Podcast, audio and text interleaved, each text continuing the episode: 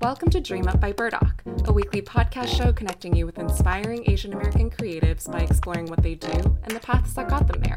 This is Dream Up. Hi, this is Peter Ashley. Today I'll be speaking with writer and musician Michelle Zahner, who performs under the moniker Japanese Breakfast. She has released two critically acclaimed albums, Psychopomp and Soft Sounds from Another Planet, and her memoir, Crying in H Mart, will be published by Knopf next year.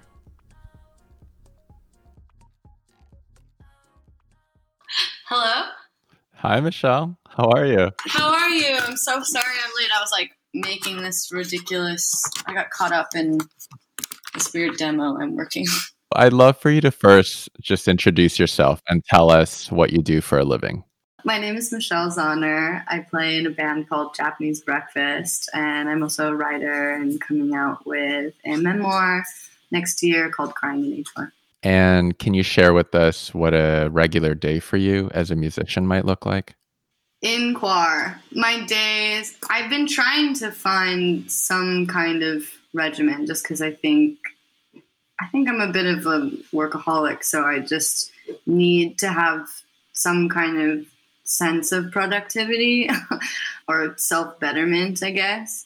I've been working out a lot. I never really exercised very much until this year. I kind of really committed myself to exercising and trying to feel really healthy. I've been like, this sounds really bad when I say it out loud, but it is very, I've like approached it thoughtfully, but I've been trying weird diets to like, I think have some sense of control, like, and they're healthy diets. They're not like depriving me of food. It's just, I tried to be like vegan and not have like alcohol. And I tried to eliminate social media for a week just to like kind of detox and get like a hold of my body and mind or something.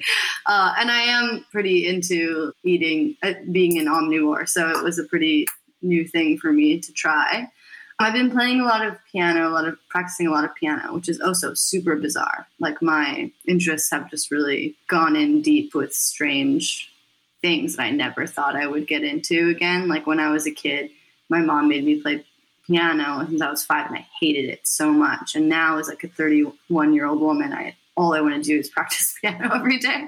I think it's just, there's something really comforting about approaching particularly sheet music and just, if you sit down at the piano and spend like an hour every day, you will get better. It is just like a guaranteed thing that like your practice will end up with this kind of outcome, which is such a different feeling from creative work, because sometimes if you show up every day, like it doesn't get better, like your work, plateaus or whatever, or you make a creative decision that maybe makes it worse without realizing it. So after writing a book for a while, that was like an extremely comforting thing to just be able to do something every day that, I know that the more I put in, the better it will become. And lastly, I've been working on this soundtrack for this indie game called Sable. So I've been making like a lot of ambient music and composing a lot of different instrumentation for this video game, which is, it's like the last project I have to hold on to right now. So I'm like really relishing it. And what would your days have looked like pre-pandemic? We would be on tour big time. It's kind of awful because in a way, like I privately always wished for something like this, like something to just halt the busyness of touring and balancing all these creative projects just so I could have more time to like sit with the project and not be rushing to do a bunch of other things also.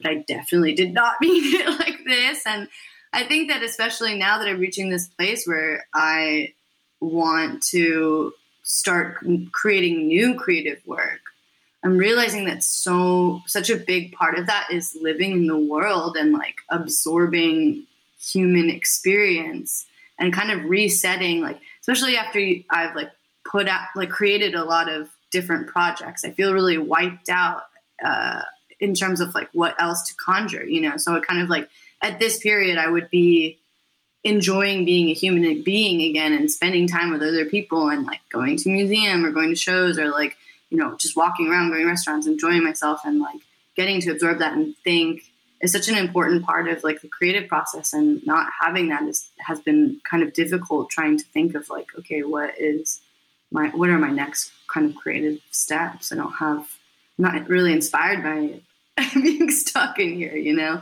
And there is this sort of pressure of just like, it's your job as a creative to like come up with a creative way to make something in any circumstance. But this, I think from a lot of artists that I've spoken to, it's very challenging. Where do you typically find inspiration when you're out in the world?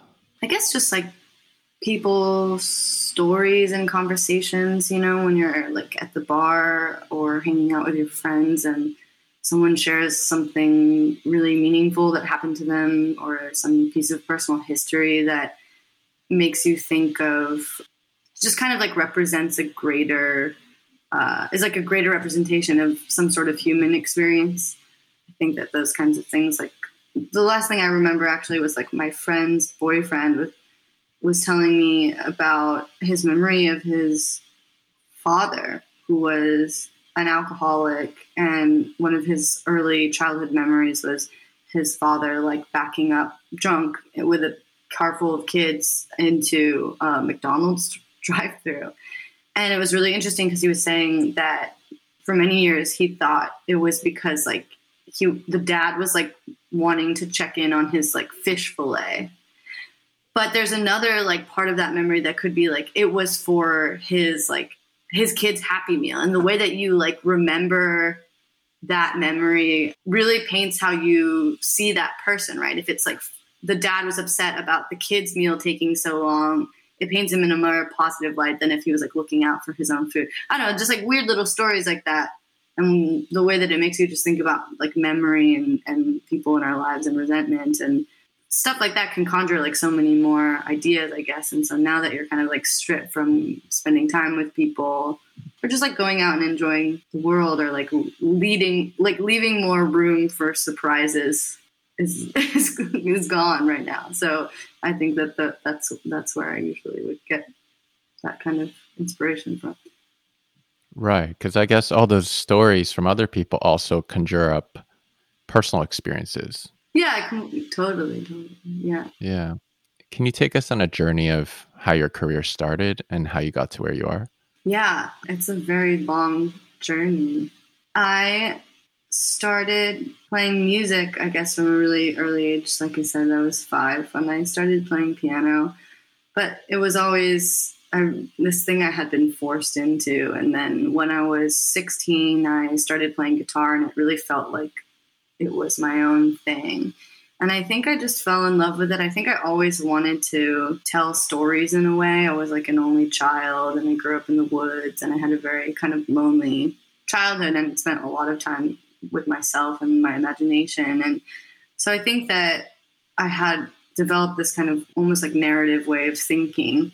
And when I started playing the guitar, it came very quickly, an ability to write songs and a real enjoyment and passion for it. It was never something that I was encouraged to pursue or continue. It was just kind of like, okay, this is always going to be something I do on the side. And I just kept with it through college, and then, you know, felt like I had to do all this stuff, like this preliminary stuff, to have something on the side. And then once I graduated, I was like, I'm going to spend the next few years trying to play in a band. That was largely unsuccessful and did a lot of crummy tours. And then when I was 25, after doing that for a while and working a bunch of restaurant jobs and playing to a lot of basements with like 10 or fewer people, making no money and spending all of the money I'd made at the restaurant trying to support this dream, my mom got sick when I was 25, and I moved back home to Oregon to care for her for about a year before she passed away. And I made a record about that experience called Psychopomp, which I then released with a really small label. And I was kind of just like, okay, this is it. I just wanted to like make this last record, and I'll sell like 500 copies over the course of the next like 10 years. And then I'll just get a job in New York. And so I moved to New York. I got a job as like a sales assistant at a marketing company. And the record started doing really well. And I had thought that if I at least tried to climb the corporate ladder, I would do a pretty good job. But it turned out that I was not doing a very good job at all. And so when my like year-end evaluations came, I was like, I'm definitely getting a raise. And they were like, actually, you're doing a really bad job. And I was like so blindsided. And I think that the boss felt really bad for me, and he like kind of thought I was cool. So he accidentally offered me like 2 months severance pay, even though I had only been there for like 9 months. So I kind of took that as an opportunity to like try to see if I could tour on the record and kind of like make that work. And then I just never worked a day job again since then. And then I was like, I think I was 26 when that happened. And since then, like, it's just been opening for other bands and playing, you know, starting with like 250 capacity rooms to 500 to 1,000 to 3,000, you know. So it's been a real like slow build over the course of like 15 years, I feel like. And then you were writing throughout that whole process as well, aside from your music? Yeah, so I studied creative writing in college. And it's really funny because I had one professor named Daniel Torde who just like opened up my whole world, because neither one of my parents went to college. They're not very like literary people. So I really only knew like what kind of art to consume through school, and going to a small liberal arts college like opened my world up in like such a huge way. And so I just took every class of this one professor that he offered. And so I took mostly short fiction and novel writing. And he had one class, the one class of his that I didn't take was nonfiction, because I never thought that I could write from my own perspective, because I felt like it was like always going to be like niche literature. And I could only be like a literary figure if I wrote from, at the time I was like really into like dirty realism. So I really aspired to write like these kind of like gruff, you know, working class white men. And those types of stories were like what was literary to me.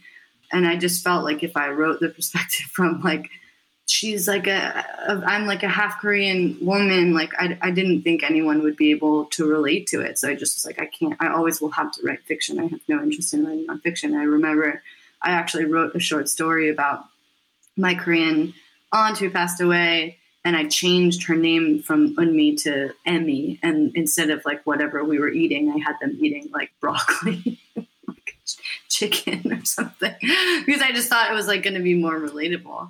But then around the same time that I was recording Psychopomp, after my mom passed away, I had this really interesting kind of like therapeutic experience cooking Korean food and during my grieving process. And I thought, you know, it would be an interesting thing just for me to unpack through writing. And so I wrote my first sort of short essay about that experience. And around the same time that Psychopomp was being shopped to small labels and getting rejected, I was also getting rejected from a number of publications that I submitted that essay to. And then maybe like 6 months after getting like 30 rejection letters, I won Glamour Magazine's Essay of the Year.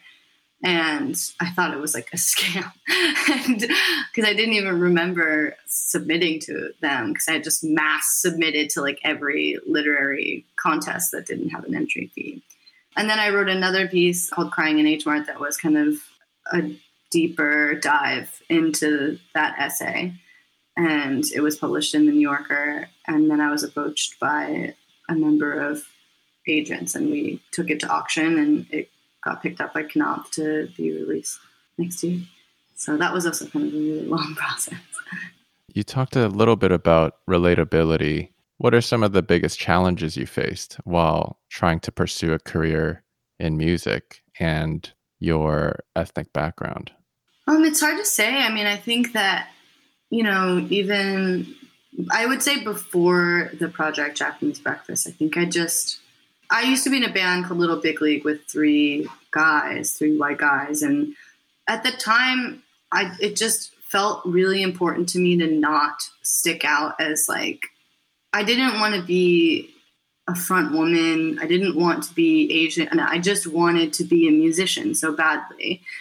And it felt really important to me to like do certain things to just like not stick out. Like I wouldn't, you know, a lot of times photographers would like ask me to stand in front, and it was really important for me to like stand in the same plane as the guys. And I dressed definitely like more masculine because I felt like in order to get taken seriously, I needed to just like be one of the guys. But, you know, of course, like internally, I was very aware that, you know, especially in that like genre, it's pretty white, male dominated. So you would go on tours and a lot of the times be the only woman or be the only Asian person or a person of color in a group of people. And then like, you know, 30 people that are all on tour together. Especially when I first started, it was a little isolating because you felt like pretty alone in your experiences. And now it's a lot better. And, you know, I was really lucky when Japanese Breakfast started because the first person who took me on tour was Mitski. And it was a bill with Mitski and Jason and me. And it was like the whole tour bill was maybe like 10 people. And it was completely evenly split, male, female. And yeah, there were 3 Asian women. Like, and it was at the time, like, we didn't really even think like how big of a deal that was going to be. And then like there were some publications that would come out. It's like, you know, one of the first like all Asian American women like fronting this bill. And it was really such a privilege because I had been stuck in this sort of genre and a lot of these tours that not only were was the tour party like very male and very white, but so were the audience, you know.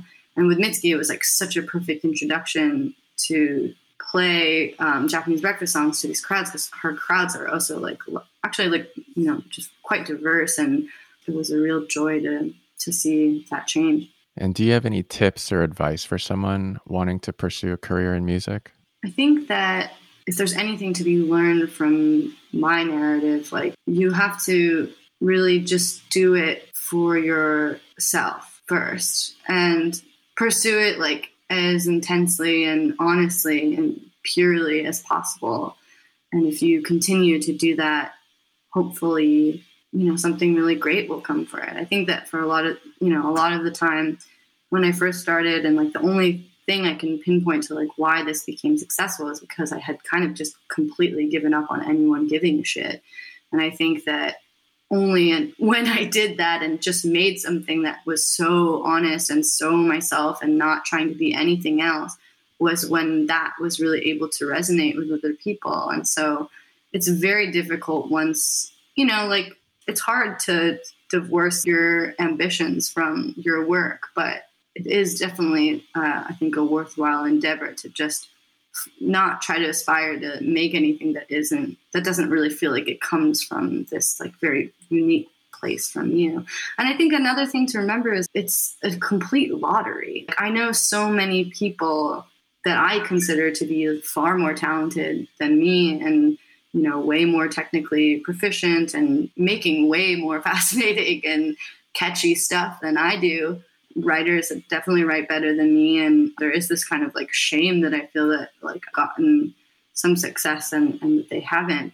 It is largely just, you know, luck too. It's like I think it's equal parts like showing up every day and putting in the work, but also just knowing like it is just complete lottery and not to get discouraged. Like people, it's not resonating with as many people as you want it to, at least initially. It could just be that it hasn't gotten to the right hands yet. You know, it doesn't mean that it's bad. It just means that the right person hasn't found it and helped you, like the right press person or the right manager or the right whatever. So not to get discouraged by it not happening for a really long time, because honestly, I mean, I put a lot of work into this for 10 years before anything happened for me, and I had completely lost faith in it ever happening, and then it really did. And I know people who have been at it longer than me and still haven't found that, and I hope that they never give up just because, you know, they get discouraged. But I think your advice about being authentic and true to yourself is such incredible insight, because I think often it's so easy to get in your head and start overthinking everything you're creating and thinking about how others are going to think about it. So I think that's really amazing advice. Yeah, definitely. I mean, even still, I feel like I have to kind of divorce that, you know, like it's hard to, at this point in my life, when I have like a number of people who like depend on me as like employees, like I want to create, you know, it's hard to not be like, okay, this album has to make sure that like everyone gets raises for the next like, you know, tour cycle. And we get to like, we make enough money to be on a bus. Like, it's really hard to then go and make a record and not think about those things. Like it's always work to put in, I feel like. So what projects do you have coming up that you're excited to put out there? God, like all of them. So I feel like I've just been making stuff for the last 3 years, and hopefully it'll finally all come out this year or next year. As you know, I have a record that's we're not quite sure when it's going to come out yet. It's just tough because, you know, music videos are so important to me, and I direct all of our music videos, and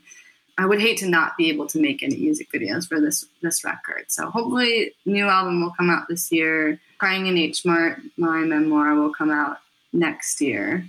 And I think that Sable soundtrack will also come out this year, and the game as well. So I'm excited to see and hear everything.